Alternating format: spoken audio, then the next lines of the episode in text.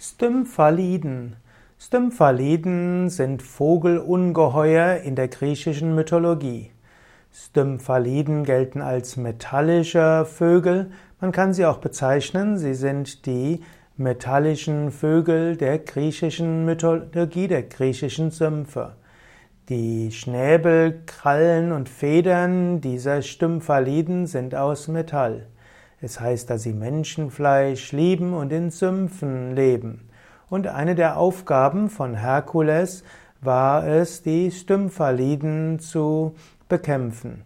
Und so sind die meisten Darstellungen, die es von den Stymphaliden gibt, Darstellungen mit Herkules, wie Herkules die Stymphaliden überwindet, besiegt.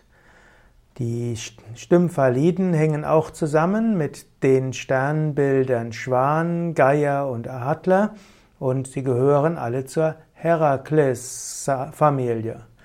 Die Stimmphaliden spielen also eine Rolle im Rahmen der zwölf Arbeiten des Herakles, werden als solches auch identifiziert mit den Aufgaben des Tierkreises und der menschlichen Entwicklung.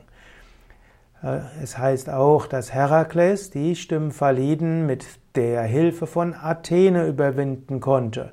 Athene gab ihm zwei große metallene Klappern, so konnte er die Vögel aufscheuchen und anschließend konnte er sie überwinden.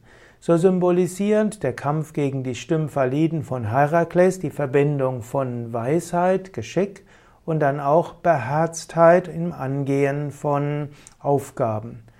Stymphaliden wurden auch, spielen auch eine Rolle in der Argonautensage und Stymphaliden spielen auch eine Rolle in den Ängsten vor Neuem.